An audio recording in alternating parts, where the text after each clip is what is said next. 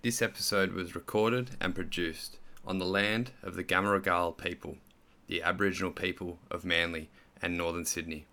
I acknowledge and pay respect to the traditional owners of the land, and pay my respect to any elders, past, present, or emerging.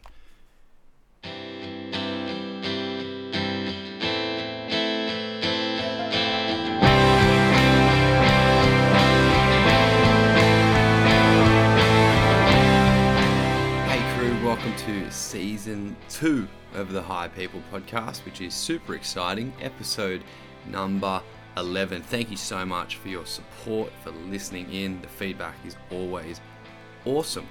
We're going to make a couple of changes around here. It's been awesome fun and I'm loving doing it, but I've obviously got to balance work and a couple of other things in the process. So we are going to drop episodes now on a fortnightly basis, not a weekly basis, but I'll keep you on your toes. We might have a couple of special episodes drop midweek every so often. So keep your ears out, keep your eyes out. We're going to drop some episodes fortnightly from now on, and looking forward to continue to bring you some more stories.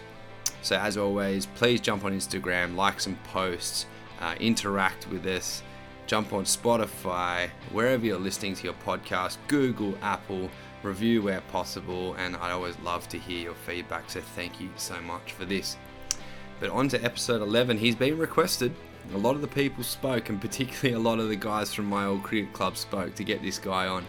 And his name is Chad Soper, who has just recently returned from the T20 World Cup, uh, playing for Papua New Guinea, who has an awesome story of how he got there, the efforts that he had to do, uh, the process behind everything. But you'll find this is a really, really interesting story. So let's get into it. This is the story of Chad Soper.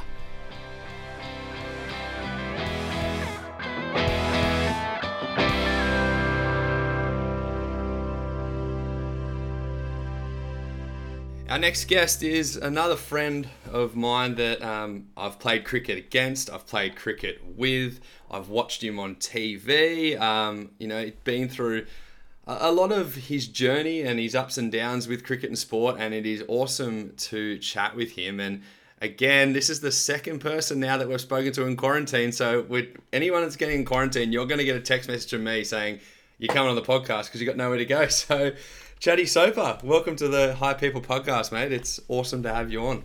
Hey, Clates. Yeah, it's good to be here, man. I'm really, uh, really stoked to be here and be able to actually catch up with you finally after all this time. Yeah, absolutely. Well, okay, so we had a really quick chat before we hit the record button here. How many days are you in, in quarantine, and how many? So when do you get out of quarantine?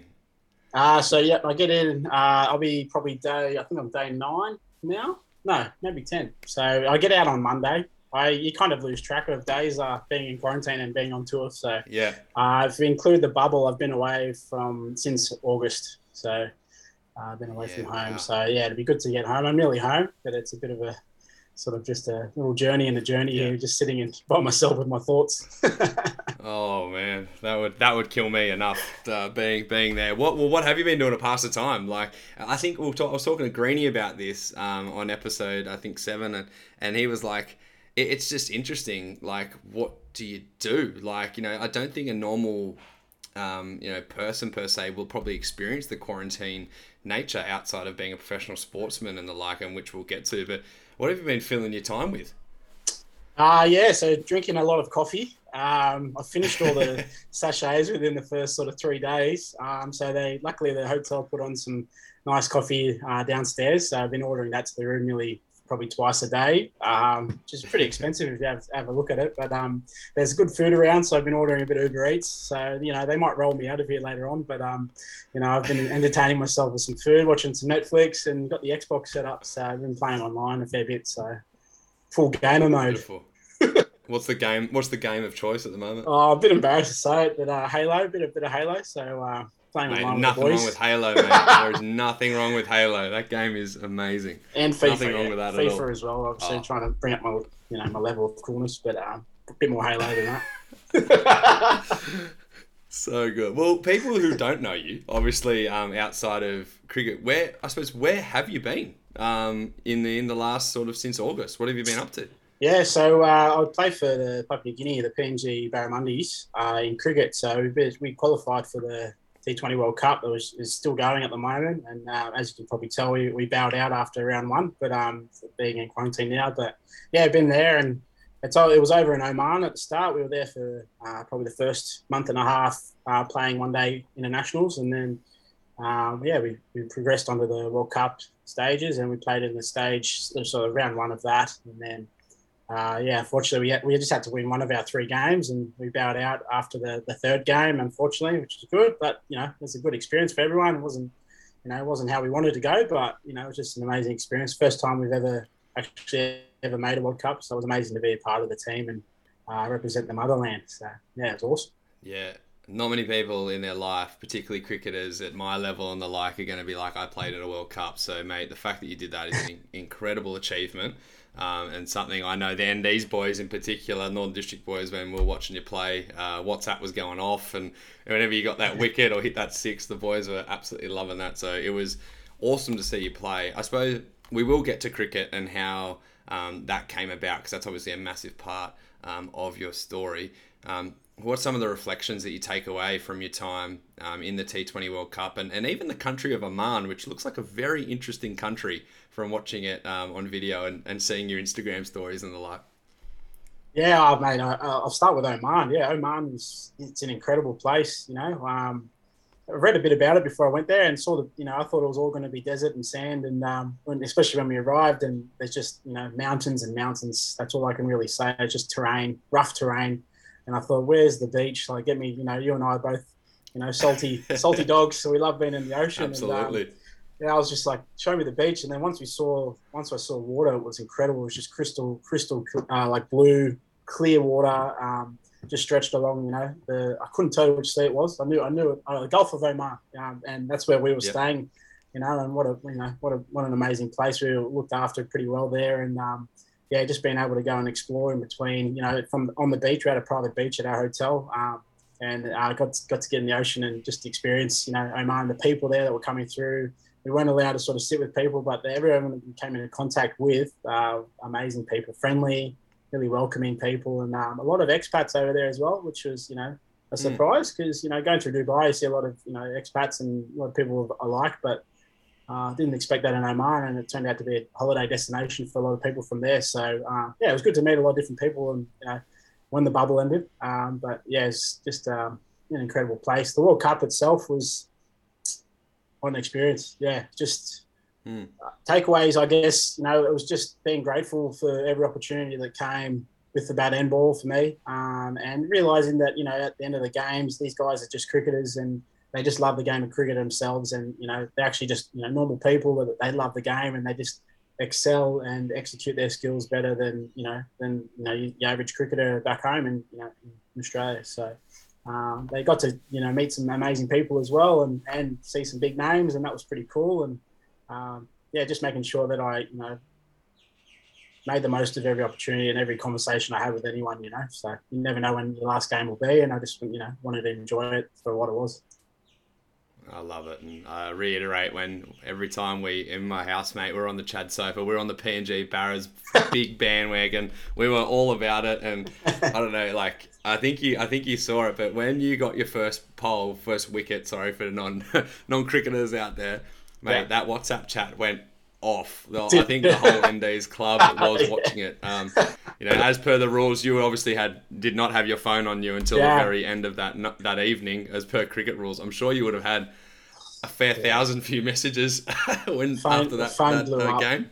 Yeah, the phone blew up. It was funny that uh, you know I, the phone actually blew up after the first game, and I didn't even play the first game that we played against the team played against Oman. I was um, I was bit, I was injured actually actually injured, but um I um, we got home after the you know after the game and got our phones back off the bus and logged onto the Wi-Fi on the phone and just like lit up and I thought, what have I done? You know, and then it turned out that one of the boys had got hold of the interview that uh, ICC did with me and um, where I made a few mistakes and errors and I'm sure you've you, you have seen it, but um, yeah, basically I, I, I think I, I saw on uh, online I had about hundred message requests in my inbox on Facebook and Instagram um, and like follows and and like and I'm not one to I don't. It's not something to me, but it was just funny to see. You know that you know I was like I didn't even play. I didn't even play yet. But then see, yeah, seeing the WhatsApp group after the game where I did play in Scotland and uh, managed to get a few wickets, which was you know that's a blessing, and I was grateful. But um, yeah, just seeing the WhatsApp and the support from family and mates that even some schoolmates, that, you know, back in the days where I haven't spoken to them and seen them for years, and they were messaging through saying they were watching. So it was pretty powerful and awesome to be a part of that, man. Yeah, so good. Well, we'll leave. We'll park cricket. Yeah, it's so good. We'll park cricket there because um, it is an awesome story, and it is obviously a massive part of your life. And I think the the cool part we'll see will be seeing how this all, you know, gets to this point of of being representing you know, Papua New Guinea in a World Cup, which is you know just like a peak um, sporting achievement. So where does it all start for you though, Chatty? Like where where were you born? Um, what does your, your family look like? You know, what was those early stages of Chad Soper's life? Yeah, I was born in uh, Papua New Guinea. Um, to uh, my mum's from Papua New Guinea herself. She's from Milne Bay, uh, which is a really nice part of PNG. My father's a Kiwi. Uh, he's a Pakeha, so he's a he's a white man which a lot of my mates in school never really understood until they met him. um, but uh, yeah, so I come from a mixed race family, which is awesome. Um, and I've got a little sister as well, she's six years younger than me, who's just had a baby. So I've become an uncle for the first time this year.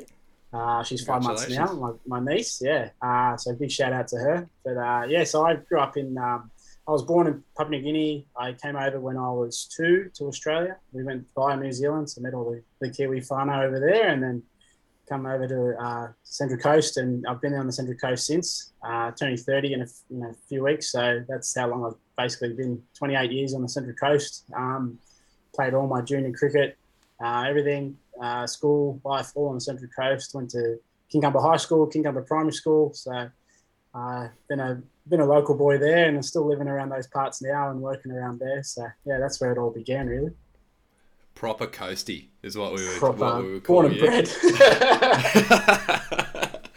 what yeah. was the um if what was that was there a major decision obviously from uh, your parents moving from PNG um, to Australia what what did that look like yeah so dad was over there working for Westpac in a, on a I think it was a two or three year contract uh, there and that's he, he, was working with my mum's sister so that's how they got introduced um, uh, he was staying in a sort of an expats compound in Moresby um, and by the end of it, he was basically a local uh, from all my aunties and stories from all my aunties and family. They, they said he was walking around like a local man. So uh, he loved it there. He loved his time there. He played a lot of rugby league over there as well. My dad comes from a football background, and um, he uh, yeah, so that's where it all sort of began. They came over when his contract ended, and uh, they went via, like I said, via New Zealand and met the family over there and showed me around, and then um, come over to the Central Coast and dad got a job down in Sydney working at a pharmaceutical company, pharmaceutical company that he's still there with now. And um, yeah, mum, mum's been there, basically meeting and knowing everyone on the Central Coast. So. How good. You went. You said you went to Kincumber Public, Kincumber High. Um, all that focus was um, was Chatty Soper a good student, or was he uh, focused in other areas? I had no choice, you know. PNG mother, man, she uh, she would, she would have killed me otherwise. So yeah, I was school captain, uh, primary and high school school captain. Um, I guess I was uh, captain of a few footy and uh, cricket teams as well. So I guess I had those sort of leadership. I just like being uh, inclusive and you know including a lot of people. And I just I was about connecting people up, and um, I just felt like you know I was always taught to you know love love one another and I, I really valued that and from a young age. And I guess, you know, you always respect and you look, you look after whoever's, around you. So I, I use that to my, um, I guess I use that to my advantage and people have seemed to like me that way. So I guess I was good uh, amongst the kids and the teachers. Where did the, you know, passion for sport and you said, you know, your old man, you know, played footy and in PNG and uh, obviously being a New Zealand background, he's literally got to you got to love rugby. I think if you come from New Zealand, I think it's just part of it. But where did the the passion for sport, you know, all sports, not just cricket, but where did they um, come from? Did was that built into you from the young, or did you pick it up through school, or how did those passions come about? Yeah, I, I my apparently my dad tells a story of when I was young. I used to ask him to just roll me the cricket ball um, when I was about I think I was about two or three. He said like it's just once I could hold a bat, I was playing with a cricket bat out the backyard, and I'd always have I had a lot of mates that you know it was back in those days. I guess so it's weird saying that now, but back in those days, everyone everyone played sport, you know, so it was like the thing to do, and yeah. um, and I yeah grew up in a you know community in Kincumber there, community where you know there's a lot of surface, everyone's down the beach. Uh, you grow up around you know playing sport, a lot, lot of lot of touch football, a lot of cricket, um, and I was always just encouraged to give everything a crack, really. Um, and my again, my sporting, um, I guess my schools are very good at sports, um, and most most sports, I guess, um, generic sports too. So you know, you're always encouraged to have a crack. And again, yeah, my dad was um, so my dad grew up in Cronulla, being a Kiwi, and growing up in Cronulla, rugby league was always his sort of you know number one. But he started with me with soccer. I learned all my, I guess, my teammate, uh, you know, teamwork skills and, and motor skills there. And then I, I think he saw that I had hand, head and eye coordination from a young age, so he, he just encouraged me to play, you know, cricket, rugby league, anything. Just give it a go and you know have fun and meet people. And they, I think they saw the importance of you know social interaction there with the kids and you know community as well. I think it's one thing I'll always be so thankful for is that you know my dad's a massive sport fanatic and I'm a sport fanatic now. But I look back on those early years of like how much they informed you know how I think about teamwork or what I think about leadership or playing a role um, within a team. You know, those types of things, they're, they're in, invaluable. Um, as far as I'm concerned, in the sense of even now, how do you how you be a leader in a workplace today, or or a sporting field with a with a bunch of adult? Was there any key takeouts that you took from sport in, a, in an early age, or were you just there, just loving it and just playing because you just loved it?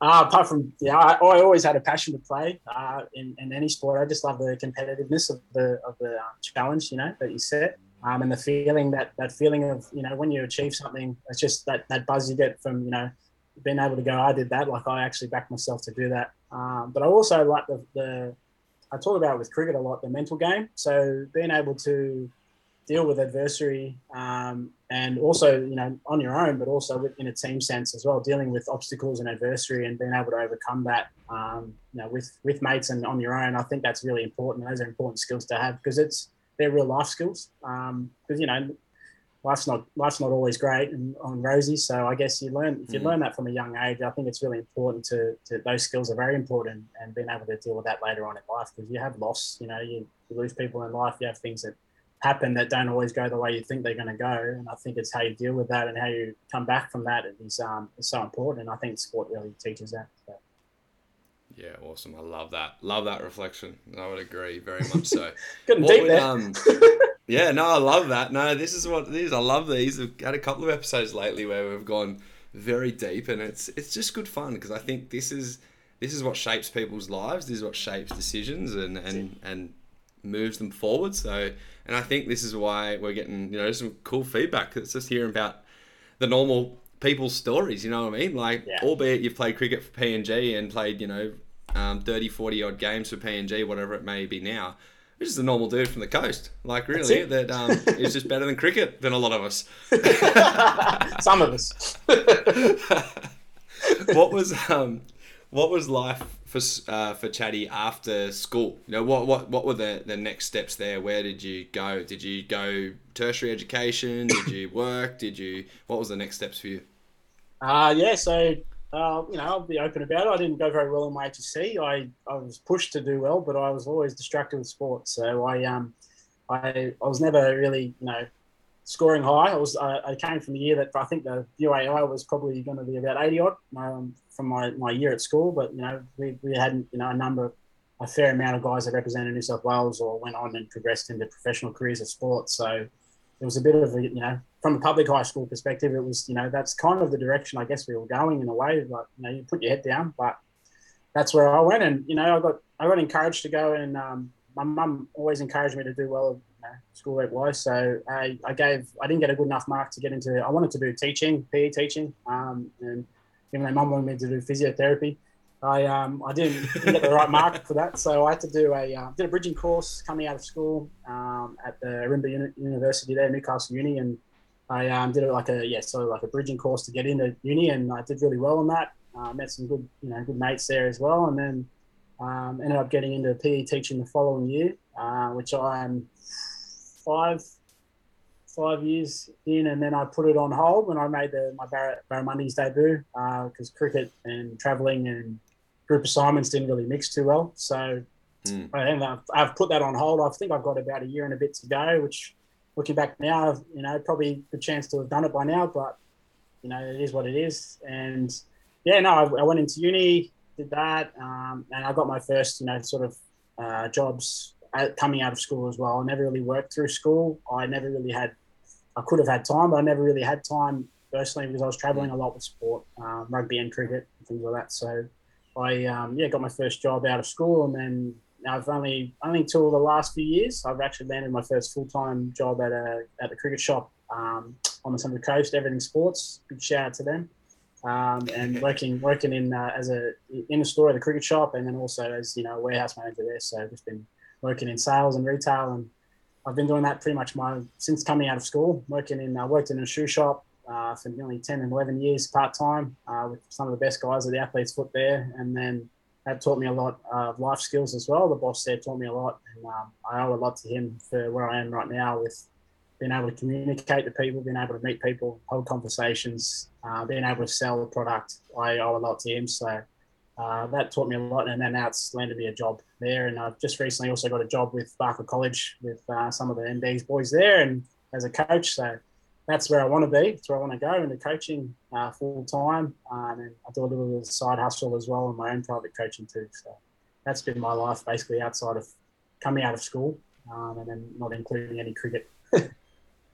Yeah, busy, busy man. And I suppose the, the big thing for me is that, um, so the crick the cricket side of things is you know it's it nearly wouldn't be your story if we didn't talk about cricket and the like. And you know, I, I, I can just see some people being like, "Oh, you're talking about cricket again," but it's it's it's not always about that because your story of how you actually came to play for PNG um, is a really really cool one. So I suppose my, my first question to to lead you into this story is at what point did you realize or recognize that playing cricket for PNG, whether at an age level or at a, a full time men's level, was actually something you could do? Um, I was playing playing for Gordon um, in it was 2000, 2008, 2009, and I was doing all right. I was playing a bit of first grade, and I was pretty young then, so I was I was in the sort of 17s and 19s New South Wales squads, um, or you know, getting considered to be in those, you know, in those teams, and then um, had a shoulder injury, put me back. Um, basically, my first ever proper injury, uh, put me back. So I was able to sort of, you know, rehab and be a part of the team. Came back from that. Uh, they selected the team, and I was, I didn't see at the time, but I was behind the pack of the bowlers that they were looking for, and pretty, pretty quality team at the time. But um, I yeah I, I, didn't get selected, and then it was kind of like that was you know it was either that's make or break sort of year for a lot of cricketers coming through the pathways now. Um, you know, by 20 you kind of want to be playing at least some sort of state level cricket, and uh, kind of you know upset me a fair bit. But I got a got an opportunity to um, I got a my dad he, he noticed under 19s World Cup was going on and it started it started to become broadcast on TV a fair bit more the under 19s uh, World Cups um, and he noticed PNG we had a team in there and basically just reached out, just said, just sent an email. He started looking up, you know, cricket PNG and, and noticed that they, they play a fair bit of cricket and they're doing all right and um, to be playing in under 19 World Cups. Did a bit of research on the team and everything. And because um, I'd always follow the Kumuls, you know, in rugby league. So I knew that PNG had national teams. So I, know, I was always keen to get back there and they hadn't been back home since I was born there. And so I was about 20 at the time. And then um, Dad started looking into that and um, got an email back basically saying that the trials for the under 19s team for the next World Cup is going to be happening um, in the next, you know, in the following year. Would you be interested in, you know, we, we understand Chad's playing, you know, first grade in Sydney. We are definitely love to have a look at him and, you know, always, um, you know, and it was like about how do I qualify? And being born there, I qualified. So um, some guys that don't, you know, look at you know, Geraint Jones that played for England. And he's PNG mix. Yeah, he actually played for Papua New Guinea as well after he finished with England, and um, yeah, wow. so that you know we heard about that sort of stuff, you know, and then um, yeah, got an opportunity to go over there and um, meet the boys for two months. Played played a bit of local club cricket and won the Uncle comps, and then yeah, got basically got a call straight after the well, as I was coming home. Got a call and said, mate, you're going to be in the under 19s uh, World Cup side and for PNG, and you know you're one of our first selected. So uh, good luck, and, and that's where it all sort of kicked off, you know, after that. That's awesome. So you head off to the under 19s World Cup. Yeah. Um, where was that played? In the, was it played international? Was it played in Australia? Where was it played? It was even better because it was in Brizzy. So it was um, it was the 2012 Under 19s World Cup where um, Australia and India played the final, and, and um, Australia lost that one. But it was the one with you know the Harry Conway was there, Sandhu, uh, Bancroft, that age group. So they, they were they were through. And being I was actually a year older than them, and PNG at, at that time being an associate nation where you had a one year grace. So I was I was a 20 year old playing the Under 19s World Cup. Because you had a one year yeah one year grace. So I was given it basically a second chance to actually make a you know an under 19 World Cup, which was a blessing in itself, you know. Um, but yeah, so it was just straight through there. It's awesome. what did you learn from from that tournament? Were you at that point?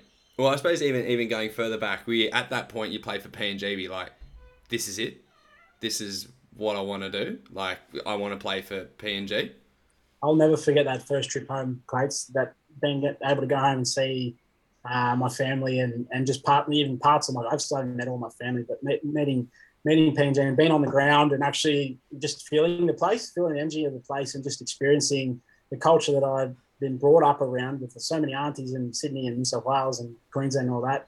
But being actually being being there and, and meeting the boys and that have a passion like me and grown up in a house like me, eating the same foods, listening to the same music, that really that ticked something in my heart. And I remember leaving on the plane and just going like, I just need to get back here. Like I need this is this is home. Like this feels like home for me. And then that was it. Mm. That was that ignited something in me. And then seeing the level of the um, the players that were playing there, knowing that I could um, knowing that I could compete at that and and do, and make a difference um, was you know that was huge for me. And then you know playing that under 19s team and um, there's about I think there's about six or seven of them that are in the national team now with me still, and so creating those connections with those boys back then and um, and still holding that now is something I'll always cherish, and the people you meet along the way. So um, yeah, and then being able to do well, I did. I actually had a pretty good um, World Cup as well uh, with the ball. I was bowling a bit quicker back then, so given a bit more you know opportunity, opening the bowling and things so as well. So.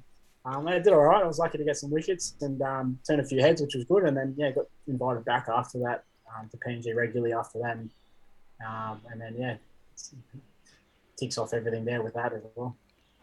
Beautiful. So cricket has taken you all over the world and even to certain countries that I would argue that the layperson may not just stumble across. You know what I mean? It's not just like a country that you go, oh, I'm going to go to Oman, for example. like it's probably not in my top 20 of countries that I would have thought about going to.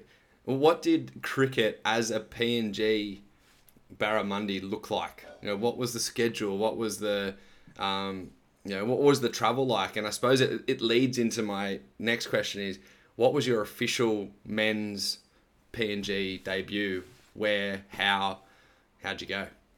Yeah, so um, so the the journey for uh, cricket PNG is not not at all like the Australians, uh, the Kiwis, the guys we watch on TV. So you end up playing associate teams like Hong Kong, Scotland, Oman, uh, Namibia. You go to places and you play against teams like these, and even playing in uh, East Asia Pacific tournaments like with Vanuatu and Fiji and Samoa, and seeing and, and playing you know playing over there and playing cricket on, on synthetic wickets and you know playing against guys that are twice your size and solid that look like rugby players, but they're playing cricket and they move like cricketers. You know, so. Um, yeah, just being able to, you know, go and experience some different cultures and places has been awesome. Uh, but life of a cricket PNG player, you you're working uh, Monday to Friday's work, so you're, you're there from at the ground basically from eight o'clock in the morning till four o'clock in the afternoon, and that that doesn't mean you're training the whole time. It just means that you're you're either doing a gym session in the morning with the boys, go to the pool, recover, come back in the afternoon into the nets, um, same day, which was something that I was, you know, for me that's unheard of when you grow up in New South Wales. You don't, you know, train on the same days. That, you don't bowl on the same days you train in the gym. But um, the facilities were are pretty good over there. Um, there's a high performance centre there in Moresby. The ground that um, we're not, you know, we're not so blessed with um, heaps of wickets and accommodated with lots of turf wickets. We only have one main ground in, in Moresby. Um, so we're training there, and that's basically base. You know, you're stuck there. Nine to five, Monday to Friday. Loving it. Like the people there, the, the staff, the cricket pins are amazing people. Um, you, you meet, you know, you meet all their kids and their family. It's it's, it's a real family orientated culture, Papua New Guinea, as you can imagine. And uh, it's just a beautiful place. So you never really want to leave, um, you know, when you when you go because you're always caught telling stories with everyone after the training or the games. So you end up, you know, mm. it becomes from from like eight to three is probably really training, and then you're leaving at five every day, and you're coming back the next day and getting back into it. So uh, flying economy, uh, wherever you go, you fly, and your baggage allowance is a uh, you know 30 kilos, so you got to you got to pack tight, pack light as well. We're not we're not really given uh, until this World Cup, we weren't really given you know the the biggest baggage allowances on tours and things like that as well. So you you kind of learn to pack light. You you learn to you know don't carry that extra pair of gloves, things like that as well. So uh, yeah, it's it's interesting. You know, we're not and and the pay like you know like some people say you're professional athletes and things and. It's it's not it's I'd call it probably semi-professional growing up in Australia and being you know exposed mm. to that and knowing what you know top guys are getting. Um, but you know, it, it, the guys that are there, they they put in day in day out. Coaches as well, um, day in day out. And They're passionate about what they do, um, and they just you know, it's simple, simple living. You go and train, and then you go and hang with the family afterwards, or you, you know, you go to. I've, I've introduced all the boys to coffee, so I'm the I'm the coffee connoisseur, and um, brought that into the team. So a few of the boys love a love a coffee brew as well. So uh, yeah, no, it's and then you know, so I, I got I got drafted into the squad. I got a phone call out of the blue. I had a good season in first grade. Got called out of the blue by Dipak Patel, who was the current coach at the time um, of the Barramundi side. Called me and said, Shaddy, we're going to be going over to Europe for the T20 World Cup qualifiers in 2015.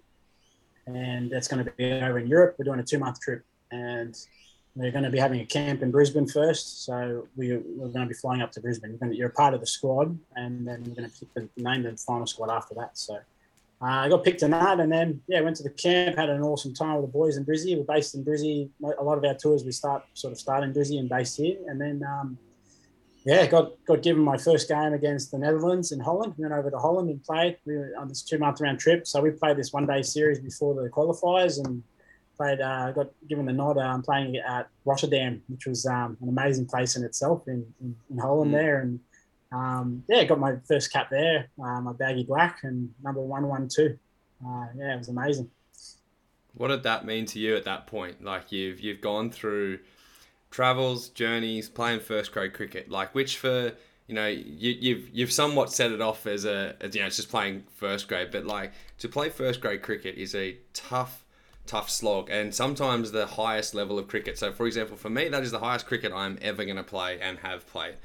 But what was that moment like where you've gone, I've worked my butt off, I've trained hard, I've done this, I've sacrificed a couple of things as well, you know, like I've sacrificed uni, I've sacrificed putting life in the sense of a, a normal person that's not outside sport, you've put that on hold. What was that like when you received your baggie at that point and like I'm a, forever going to be etched in PNG cricket history as a, as a player? Yeah, I, uh, I still get a bit of, you know, I get goosebumps thinking about it because um, all I could think about at the time was just how, like, my, my dad and my mum taught me from a young age that they, they always said, you're going to play, like, they just basically spoke it over me from a young age and saying, like, whatever sport you choose, you, you're going to make it to the top level because you've got the right attitude, you're set apart. You know, there's, it just reminded me of all the sacrifices from school, not going to parties, not drinking, not getting into that crowd, you know, having early nights for any sport I played, being taught that from a young age, and those all, all those things sort of came flooding back. You know, all the different you know things that I've said no to, or you know, made decisions for for, for cricket, and um, yeah, they all came flooding back on the day. Um, and yeah, I remember the guy that presented me my cap was um, he's still involved now. He's still the, one of the assistant coaches, John Ovia, and he he took me under his wing on my first trip to PNG. Uh, took me to his place, met his family, you know, in the village, and gave me one of his Barramundi singlets from there. And, you know, that was in 2012, 2015. I'm running out with my own, you know, Barramundi singlet and, and baggy, you know, baggy black. And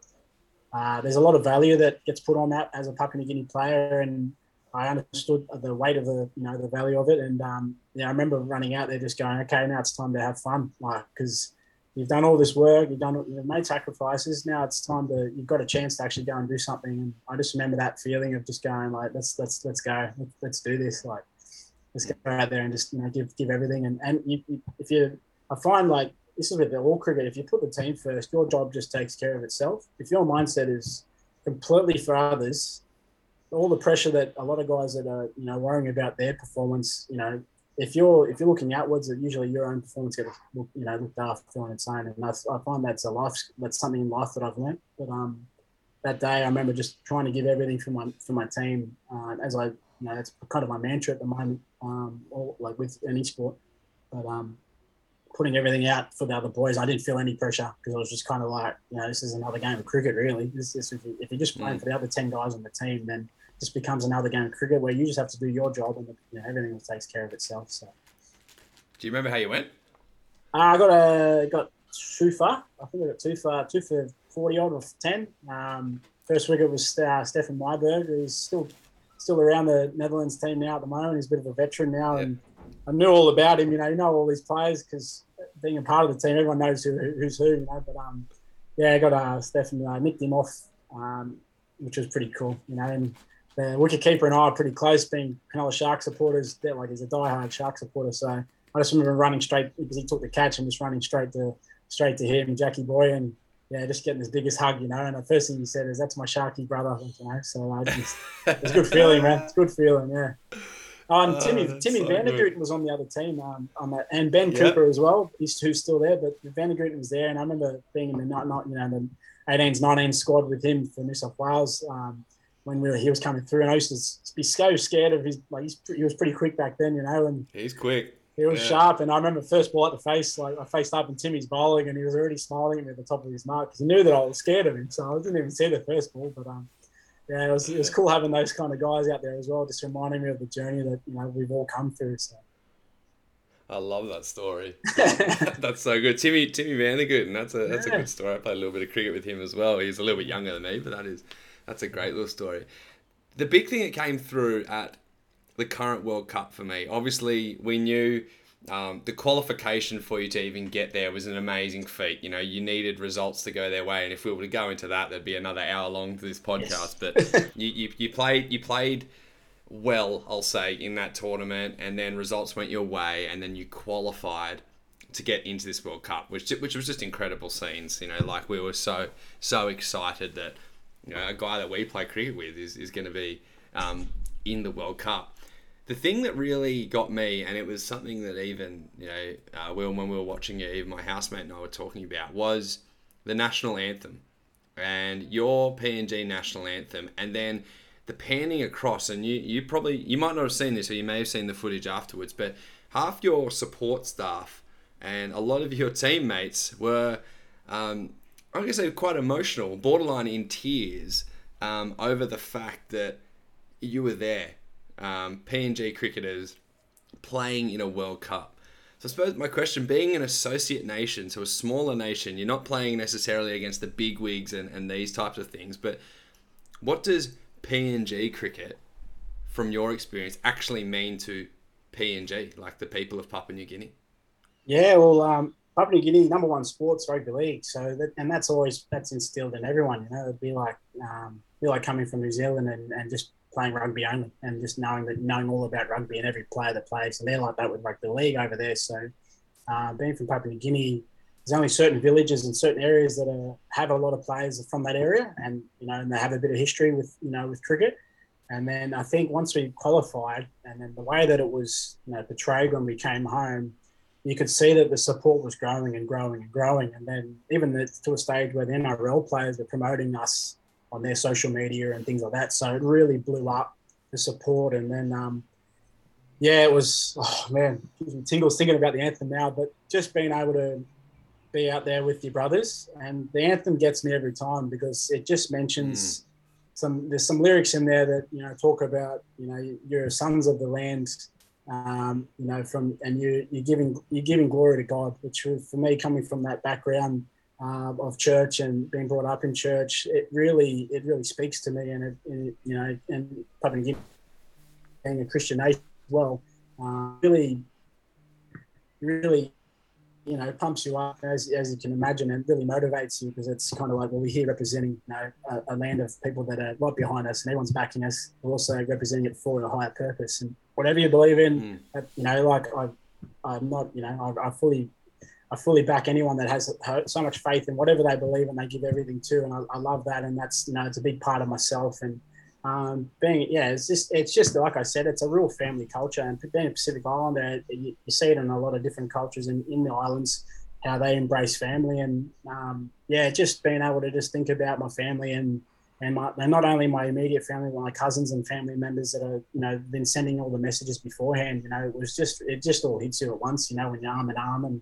and sitting there mm. and singing the song and hearing hearing your brothers sing it next to you as well. It's pretty powerful, you know, and um, yeah, it was just it was, it was amazing because you realize that you actually are. Um, I never thought. Well, I always had a dream to, but I never thought that one day I'd actually be standing there singing an anthem uh, for the country of my mother's birth as well. And it really, you know, really brought up a lot of a lot of emotions inside all of us. Um, and we actually got a, a tell a story. The night before, the captain had organised. We didn't tell anyone, but he he organised for um, the families to all send a message through to to uh, the captain's wife, and she put together a, basically a PowerPoint, and then they sent it to the team. And he didn't want to see it either, but we had a team meeting the night before the first game, and um, yeah, they said, "Oh, we're going to show you guys something." And we thought, like from previous tours, coaches have put up videos of us playing well and you know highlights of us doing well, you know, as the players and everything. So we thought, oh, might be another player package, you know, just to rev the boys up. But um, it was first message that came up was um, the captain's uh, David Boy coming on and speaking like last time I saw him, which was because of COVID three years ago. So last time I saw him, he was speaking in like broken um, pidgin English and, and mixed with other languages that he's from his family. And he was speaking perfect English, and it just set like set everyone off. Like we all, and he was just wishing his father. He was wearing his Barramundi shirt, wishing his father good luck and all the boys good luck, and just you know perfect speech. And then we thought that was it. We thought, oh, that's, and then next thing you know, the next another family come on, another family, and then it just rolled on, and all the kids wearing their father's jerseys and everything, wishing us all good luck, you know. And then my family got up, and I, I got a shock because I thought I might just be all the you know PNG boys' families, you know. And then um, yeah, just just hit us hard, man. And just knowing that you know the family are actually all behind us, here, no matter how we go, because we hadn't gone very well in the games leading up to the World Cup um, games, but just the fact that our family was still sitting behind us and yeah, man, it was it was really emotional times. It was awesome. The emotion came through so strong. By the third game, we were singing the anthem here. Like, we were ready to go. Like we were, we were pumped. But like I, um, just watching it though, and it, it was such an emotional time because there's so many levels of you know underdog achievement associate nation making you know the the grand stage and those things it's not as if like you know you weren't one of the major countries that just got picked every year and you just turn up because you're that like a lot of work goes um, into yeah. you getting to there. You know, like you play yeah. on Astrodex in Vanuatu, you play in Rotterdam, you play in Oman, you go to Dubai, you play three games, and then you fly back. Like I know, like throughout the grade season when we were playing together, it's like, oh, Chaddy's not available this week because he's in Dubai for six days. yeah, he's playing two game. He's playing two games and he's flying back. You'll fly back Friday night, so you might be able to play. But like, there's a lot of sacrifice that goes into that, and that's what I was kind of explaining to a couple of people. Like these things, um, yeah, it's it's not as if he just turns up and plays, and you know, selection, getting picked, and doing all that, and making sure your performances back um, in Sydney are really good. I suppose where, where I'm going with this, and you've mentioned it a few times, is right. You're at the end of your career per se, and you and you're thinking about you know whatever. At what who do you thank at that point? What do you put you know your success your ability to play, play cricket, represent PNG, you know, in 10 years' time when Chatty Soper's retired, he's still going to be playing. I'm feeling it. I'm feeling it. Never give the game away. Who, yeah, yeah. who, who, who are you thanking? What are you doing there? Uh, yeah, so I had a few um, days leading into the first game that I played. I, I just, I actually had a few moments where I just thought back on everyone that was in my network um, leading up to this uh, moment, and you, you, sort of get into that sort of point of self-reflection, you know. So I was, yeah, I, I, wrote down a few things about certain players and certain people that were in my life on the way up and uh, coming through. So yeah, that, I, they all know who they are, but oh, there's so many, there's so many coaches that I've had. There's so many captains that I've had that you know have you know led me to this point. And like you've said, it, it is a journey, and then. Um, you know. But I, I always come back to my father and my mother and, and my aunties and you know people that have always prayed for me and reminded me that they're always praying for me, even when I've had my rough trots or I've had injuries or I've not been selected in teams where I thought I was going to get selected in, and you have your little you know moments like that. So um, yeah, it's just it's just I think it's just about recognizing you know who was there and who, has been there along the whole way, you know, and um, I've always I've always thanked I always I'll always thank my my family first, and then I'll always thank God, but I'll always always thank my church family as well, and having brothers and sisters that edify you and pull you up and remind you of who you are um, off the field, uh, because that's who you reflect when you're on the field, you know. So, um, and then also like a lot of the teachers along the way um, that I've had that shaped me into the man I, that I am as well with people and encourage me to just chase it and you know that um, you, you create your own journey and you set apart, you know, so you don't have to buy, buy into what everyone that's everyone around you is doing. You can always go the journey that you want to go. So, um, yeah, just those those people. They know who they are. That like like I even mentioned before, the guy that um, apart from my family, the guy that my first boss at um, Athlete's Foot there, mm. Ray, like he taught me a lot. And I like I, I actually gave him a jersey um, when we qualified. I gave him that qualifier jersey, one of the jerseys that we got there. I gave it to him because he, he's been there the whole way. He's the one who's had to sacrifice shifts for me and find people to back me up when I've gone overseas and you know not come back for two months and then giving me work when I've come back and uh, taught me a lot about um, actually wanting to make it. He said, "How many? You know, I remember I'll never forget the I'll never forget the day he told me. He said, "How many sessions are you doing a week?" And I said, "Oh, well, you know, I'll train Tuesday, Thursday with the team." And he said, "No, no, no. Apart from that, how many sessions are you doing a week? How many sessions a day are you doing?" He said, because I can tell you now the best players are doing two to three sessions a day. And that doesn't mean you're hitting a thousand balls or bowling a thousand balls. It's, you know, a session can be just going to the gym and strengthening an area that you need, you know, that is a weakness or getting up early, going for a run, going into the ocean, swimming, doing your recovery, things, things, things like this. I mean, he, always said, Kobe, Kobe Bryant, Chad, Kobe Bryant trains three times a day. How many sessions are you doing? You said you're doing one, uh, one or two a week. I said, yeah, well, I'm doing, yeah, okay. Brought me back into square one, you know, and he said, you know, Kobe's already two sessions in front of him, man. Every time, every day you get up and only do one session, Kobe's two sessions in front. How good do you want to be? You don't even want this. And it just kick-started something in me to just chase this and just actually go, you know what, okay. And, you know, this might only be three years of my life, or I might go out in the weekend and hurt my arm and might never play again, be able to bowl a ball again. Um, you know, what have you done until this point? Well, I haven't achieved what I wanted to achieve. So what are you doing? What are you going to do to get there? And then um, just being able to just think back on those people that have taught me things like that along the way, just been, you know, it just, it all, like I said, it hit me on game day and just, you know, it, it brought me to tears because I'm a pretty, I wear my heart on my sleeve. So you, you could probably see it when in the anthems and things like that. It's just, mm. that's just who I am. And I've just, you know, sometimes I can't hide how I feel. And and it definitely came out that day. I was in tears, man. I couldn't, I couldn't hold it. awesome. You were crying. Yeah, oh, you yeah, were definitely crying. we will pin you on that, don't worry. Yeah.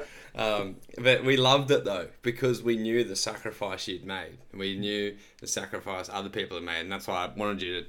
I love hearing that because it's not like there's so many people that have had to sacrifice, you know, time and you know driving down the highway and doing all this, mm. and you mm. know to, just to get to sport and those things. Um, what was better, hitting the six over mid on or taking wickets? Um, I think taking I think taking wickets, just considering who they were, like in um, in that Scottish team that when I did take those wickets, they're, they're probably the key the key guys. I would have loved to get gotten the uh, the guy that got seventy a bit earlier, but um, hmm. those three are the sort of the, the guys that we were trying to target and make sure we got. So um, just getting that first one, especially that first one, Munsey's a he's a very good player, and you're probably those that watch it are watching the World Cup. He, you get Scotland off to a good start all the time. So just being able to, I think wickets are always important because you're putting your body on the line. Uh, you're running in, and it doesn't always happen for you when, when you bowl your best ball. But when they do happen, it's a celebration. It's like in soccer when you're watching football on TV and they score a goal. There's so much elation because it's not always you're not always guaranteed to score in the game. And it's the same with you know cricket in, in that in that respect. That you're not always guaranteed to get a wicket. You know, you might bowl the best over of your life, and the best balls of your life, and things like that, or you might. Mm hit a thousand balls during the week and you're all prepared and you get out and on the weekend you get out first ball to a doggy decision. You, it, it's just you got to make the most of. It. Like I said, I was making the most of every opportunity. So when that first wicket came, I was pumped, man. It was, and he caught it yeah, too. Like yeah. I was just so glad he caught. I've had so many catches dropped off my bowling before. It went um, high. It went very high, and there was a lot riding on that one. But yeah, no, that, that was definitely that was pretty cool. It's awesome to hear your story. I got one more question um, for you Um, and then we'll let you get back to doing absolutely nothing um, in quarantine. So I was going to say, Greeny said the same thing. Greeny was like, "We can have a seven-day episode if you want." Because I'm happy to. Nothing. I'll log in tomorrow again at the same time. what's What's next for for Chad Soper? Obviously, getting outside of those four walls there and getting back down to Sydney because you're based in Brisbane at the moment for this lockdown. Um, what's next for you, mate? Yeah, so get back with the boys from uh, Northern Districts. Uh, we start our season. They start this weekend, so hopefully get my body uh, ready to go for that. I had a bit of a, uh, a sore time, I could say. I, was, I call it a sore time because I was I was in a pain a fair bit in those games. I was playing injured, um, but I delayed that delayed my recovery process. Uh, obviously playing those games, so I'm still coming back with a little bit of a side strain, a little niggle. Uh, so get my body right for that. I've been doing my workouts here in the in the in the in the room, but um, get my body right for that, and uh, hopefully get accustomed to daylight savings and things as well, because my I'm severely jet lagged, so that's why the Xbox mm. is getting a good workout. Um, so I'll get back into the swing of things, and uh, yeah, get back to the family and just see just see my family again, and just get to get around the boys and, and support them on the weekends and, and get out there. So that'll be it for me, really. Come back, and then we, I think next year we've got a very busy year with PNG cricket um, as well. We've got quali- World Cup qualifiers um, the next T21 is actually in Australia next year, so qualifiers will be in Dubai in February. So that'll be the next sort of goal for me is to just get my body and have a good season with the Northern Districts boys in, in Sydney there, and then um, get ready to go and hopefully put myself up for selection again to go again. So. Yeah, there we awesome. go. Well, it'll be it'll be good to have you back in the Baggy Blues. I'm not playing this year, as you know, but it'll be good to definitely come down and, and have a look and, um, training. watch as well. no way. Oh, no way. Oh, man. Been there and done. Yeah. No, I, I went and saw the boys on the weekend. It was good to good to catch up with them and, and see them a few. Little side note for you, Chatty, because we yes. played against each other obviously when you were um, the wrong side of the highway at Gordon yes. for a little bit. You never got me out, mate. You bowled to me nah. many a times. You yep. never got me out. Um, I think you got um, runs everybody else did. Too, but by you, yeah, I got 61 day yeah. against you guys. Um, yeah. You made me look like a massive goose for that first um, hour. I reckon I, I chipped around and I reckon I nearly nicked everything you bowled at me for a while. But the one thing I remember playing with you, and we obviously just we kicked it off relatively early, being uh, the Christian dudes in the in the old cricket yeah. cricket circle, and I remember just playing you and being like, Mate, you was you, you were the nicest bloke to play against, but the most competitive bastard out of all of them. Like it was like I know I know exactly where he's coming from, and I, I we're exactly the same person. Just we play for um, yeah. for different teams, and you um, obviously a lot different skill sets because I wouldn't know how to bowl at all. Um, but it, it, was always awesome. Love playing against you. I remember the time when we, uh, I think we had to do covers because it rained at Waitara. Shocked me, but um, I remember the time we had to do covers together, and you came up to me and you're like, good to, good to have another fellow brother in Christ on the field with me. And I, will never forget that day. It was, it was one of my first games at Waitara. And uh, yeah, I'll never forget that day. I don't know where, I know, but that might have been the game. But, but I'll never forget it. Like, it was one of the first things that stuck out to me. And I just remember going, like, I thought I'd, like, you know, when you, you, you know someone and you feel like you've known them for years? It was like that when yeah. first, in that moment, I just knew that I, like, I already knew that there was that connection already. And I didn't, hadn't even met you yet. And then when you, when you said that to me, I thought, yeah, that's that that's that difference about him that I noticed, you know. So it was always from there that I think, um, yeah, that, that was my first sort of memories of. I, have forgotten the game. Thankfully, probably didn't go very well. So yeah, I can't remember. All I know is uh, Brett Ro- Brett Rosen was keeping, and he sledged me the whole time because Nick Miller was trying to get me out the whole time. So that was pretty funny. Nick Miller's got me out many a time since. So uh, which is which is always which is always what a good little story. Oh, um, well, it's been awesome um, to chat with you. Thank you for your time. Uh, like I said, though, you didn't really have a choice because you're you're stuck there. So thank you for giving up your one hour of not not playing uh, shoddy snipes on uh, Halo. So thank you Mate, for that. Um, I feel sorry for anyone awesome. that was. I feel sorry for anyone that's had to listen to me ramble for the last hour about myself. I'm not like mate, this usually. mate, the peop, the people have spoken, mate. I put the survey up, and Chatty Soper came through two to three times. So, mate, you'd probably blame a couple of the MD's boys for throwing you right under the bus there, but. 100%. Uh, it has been it has been awesome to chat. I can't wait to see you in person again. We have a swim at Freshie or up the coast. That will be really really good. But um, mate, it's been awesome to have you on the High People podcast. Thank you, yeah, for sharing your story. It's just absolutely awesome.